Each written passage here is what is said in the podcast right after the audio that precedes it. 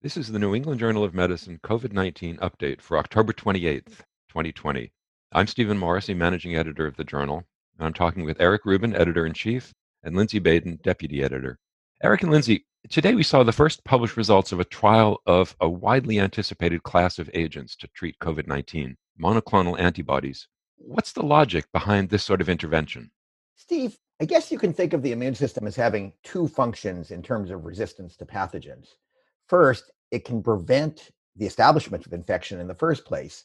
And of course, that's the primary goal of most vaccines to, to arm the immune system in advance so that when it encounters a pathogen, it can clear it before illness occurs. But there's a second, maybe even more important function, which is to clear pathogens and resolve an ongoing disease. In COVID 19, like other infections, the host mounts an immune response which goes on to inhibit viral replication and eventually allow symptoms to improve in patients who have symptoms or prevent them from occurring at all in patients who are asymptomatic. So it's important to recognize how important immunity is.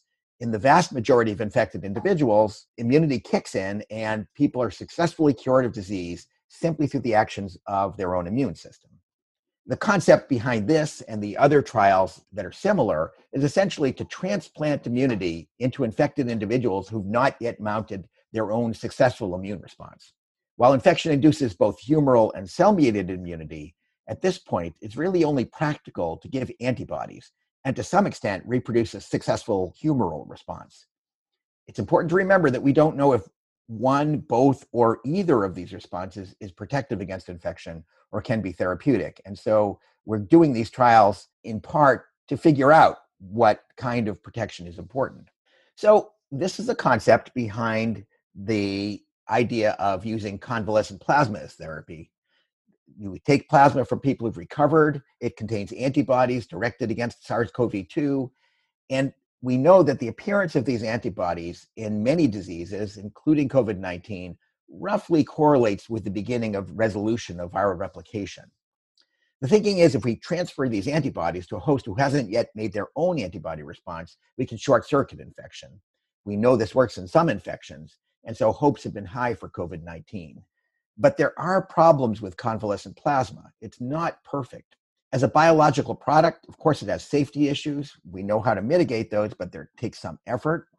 It's hard to collect in very large quantities, and plasma varies from person to person. And there are pretty substantial differences in antibody levels, and perhaps in the specificity of those antibodies.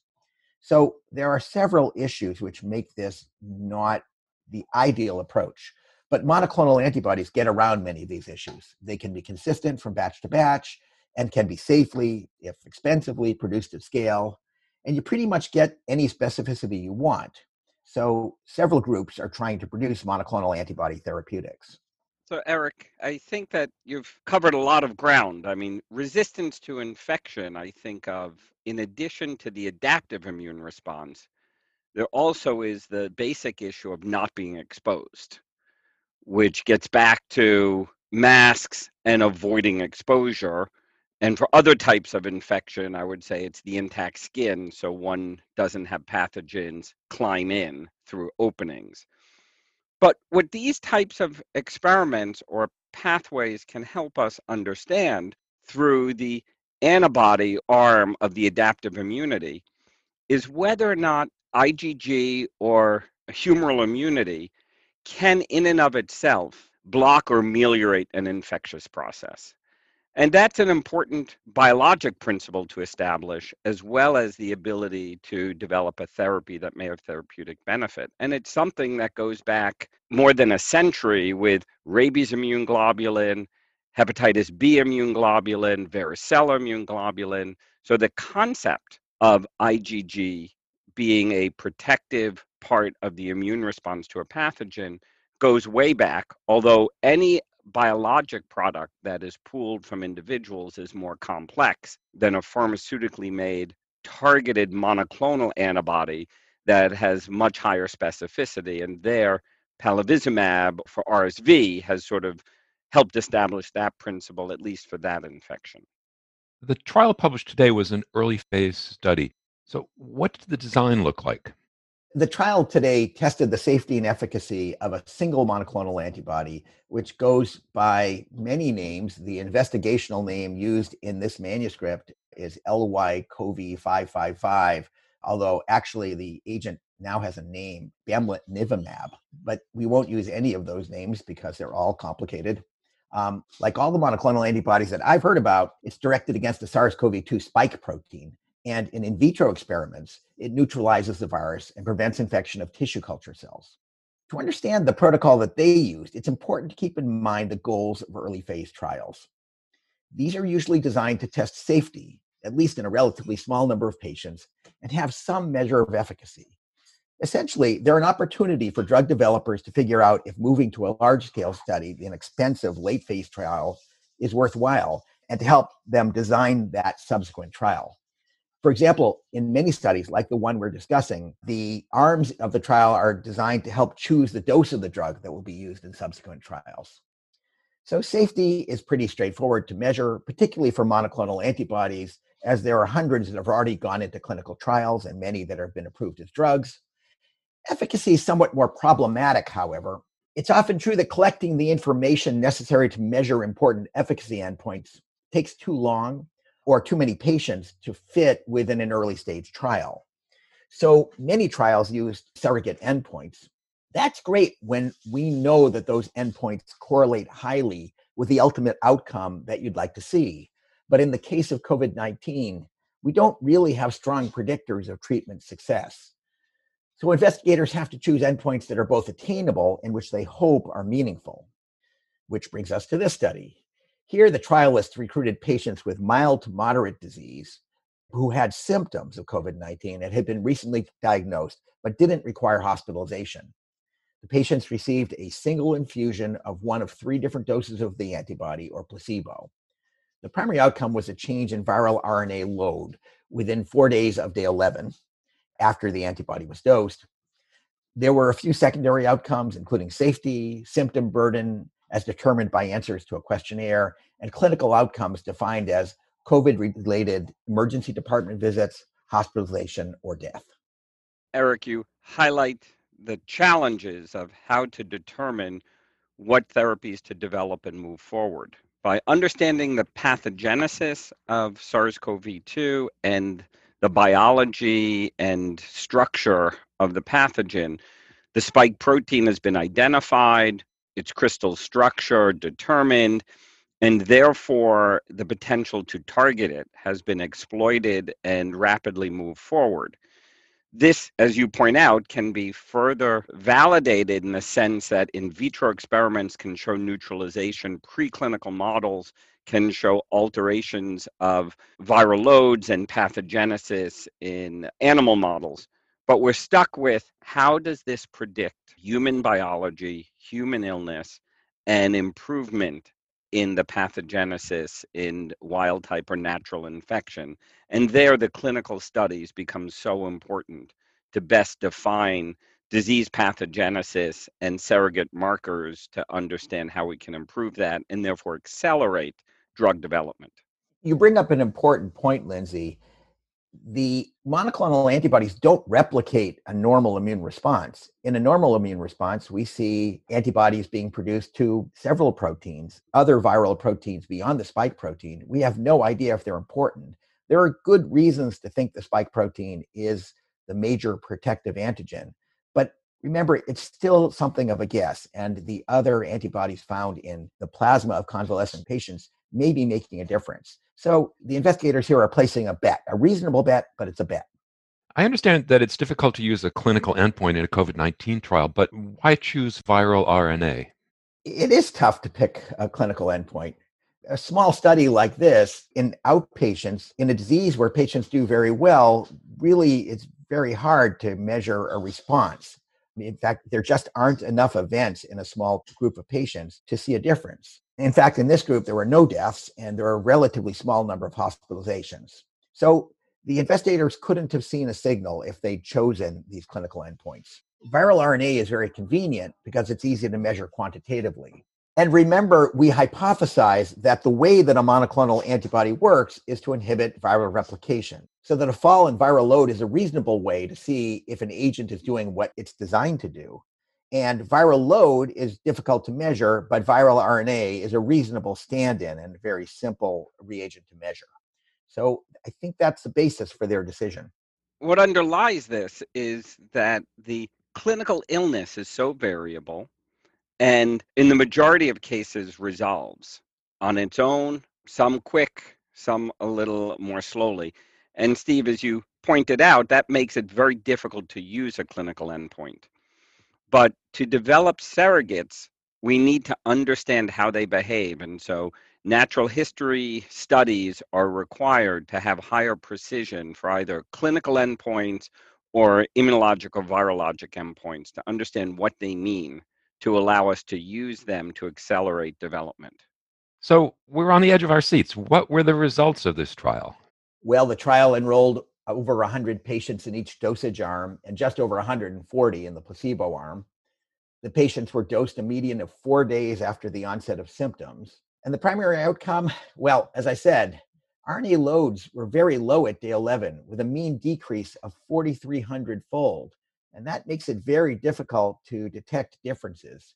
And in fact, for two of the dosages, there were no significant differences between antibody treatment and placebo groups. The middle dose did appear to be associated with lower RNA shedding.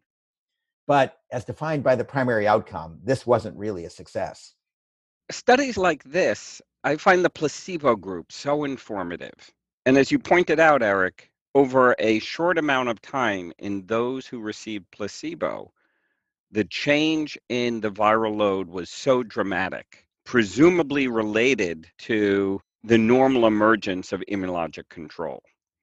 And I think these types of data are critical for us to develop the parameters that can be followed to determine what does or does not work. It reminds me of the nursing home study we published six months ago from Seattle, where the virus entered the nursing home. A study was done assessing all of the residents, with the majority of them infected, many with very high levels of viral load in the oropharynx, and only half of them progressed to illness and a significant proportion never became ill, which speaks, Steve, to the complexity of utilizing virologic parameters alone to determine who becomes ill and who doesn't, which challenges our ability to define illness as a key parameter for success. And these data help inform us about the kinetics of the viral load resolution in people who receive nothing more than routine care, comfort care, and allow their immune system to do its job. Once this is defined, then one can use this to better understand how to study new therapies because one knows what the kinetics are of the normal response, allowing one to study how to improve those kinetics. Whether or not improving the kinetics of clearance makes a difference on clinical wellness is yet another question. However, the importance is to understand what is the biology so that we can alter the biology in what we think is a favorable way. Nonetheless, I've sat through enough editorial meetings to know that when you fail to meet your primary outcome, you've failed. Well, that's true, but it's a little bit more complicated for an early phase trial like this one. Remember, the point of this trial isn't to prove that a treatment works. This isn't a registration trial, the kind of trial that's used to get FDA approval for a drug. It's more to justify and understand what you'd need for a larger trial. So once you choose your primary outcome, you have to live with it. But in this case, the primary outcome may not have been the best. And the investigators didn't know that beforehand. So it's fair to look at the other outcomes to see if there were the kind of data that would help make the decision about further testing. And there were some encouraging signals. For example, the RNA loads decreased somewhat more at day three in those who received antibody. And at late time points, there were fewer hospitalizations in the treated patients and a somewhat better symptom score. The adverse events were largely tolerable, and largely infusion reactions in this relatively small number of patients. So there wasn't some big concern there. So altogether, there were some things in there which might make you decide to proceed with a further trial. as you point out, Eric, we need to think carefully about trials which are designed to demonstrate efficacy. Where, Steve, it gets to your point about being very careful about following the design a priori so you don't create a false positive. And then there are very early stage trials which are trying to understand if a novel therapy has a biologic effect and to help define what that biologic effect might be that allows you to iterate in a more expeditious fashion because you have a parameter that's easier to detect early on in a rapid fashion, such as alterations in the viral load, so that one can design better therapies and also accelerate the clinical studies that can position you to do efficacy trials. So, this is part of the normal scientific process as we learn what the natural history is of SARS CoV 2 and what we can do to have a salutary effect on that. And even though we don't know that clearing the viral load out of the nares definitely leads to improved health, it's highly likely that that's the case. Why aren't the results here more compelling? We don't know, but one of the big problems with using any antibody based therapy is that patients make their own antibody responses. And once they have their own antibodies, it's not clear if adding more produces any advantage. It's likely that a fair number of patients in this study, as in some previously reported trials, were caught relatively late after infection and had already mounted their own antibody response. And so there's a good reason to think that many of the patients in here really couldn't have had any advantages with the added antibodies. I mean, these types of data raise additional interesting considerations. As Eric, you've already alluded to, what is the impact of exogenous antibody on the development of endogenous antibody?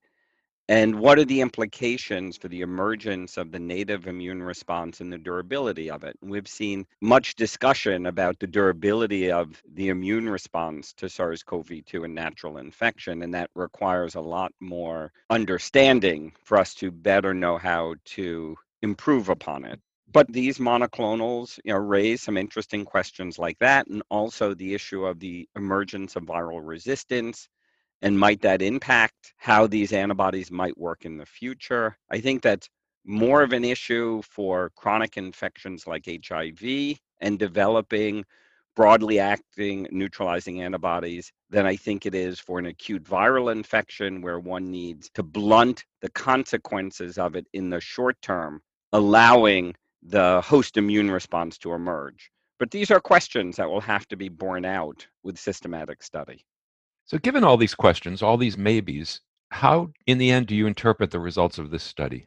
Well, I guess it's not so important how we interpret this as whether or not the monoclonal antibodies are worth pursuing as therapeutics. And under ordinary circumstances, the developers would have to weigh that decision carefully, looking at the potential benefits and the potential costs of going on given these results. But these really aren't ordinary circumstances, and it's not that difficult a decision. There's still a great need for effective therapeutics, particularly at early stages in infection. And there's a government that's willing to subsidize these trials. So I think the company that produced this monoclonal antibody is already into late stage trials. If they do show efficacy, however, it's not really clear what the role will be for these agents. At this point, they're administered IV, so that produces logistical challenges, and they'll almost certainly be quite expensive. And remember that most people with early stage disease just get better. So the impact might be limited. So ultimately, how these used will really depend on what we learn about their safety and their efficacy. But Eric, I mean, it is kind of cool that highly specific monoclonal antibodies can be developed that are pathogen specific. And the ability to do that is a tribute to the scientific process and the process to develop therapies against pathogens. However, as you point out, we still need to figure out if these work. But the ability to do this collectively, I think, is a remarkable feat thus far. I agree, Lindsay. Not only the ability to do it, but the ability to do it so rapidly the beauty of monoclonal antibodies is we understand a lot about them. We understand how to make them, we have a general idea of their safety. And so moving from the laboratory into people can be a very fast process. And that's important to remember for any outbreak, particularly the next outbreak that occurs. If there's some evidence that this works, it might be really useful to respond rapidly to something that's new. I mean, in part, Eric, this has emerged because of what was developed for Ebola. So that the ability to respond to the next pathogen is something we collectively need to think more about. But the technologies that were developed in part over the last decade, accelerated in the context of Ebola, being even more accelerated now in the context of COVID, does lay the groundwork for at least one platform that may be rapidly responsive next time if we properly position it and think through the different issues. Thank you, Lindsay. Thank you, Eric.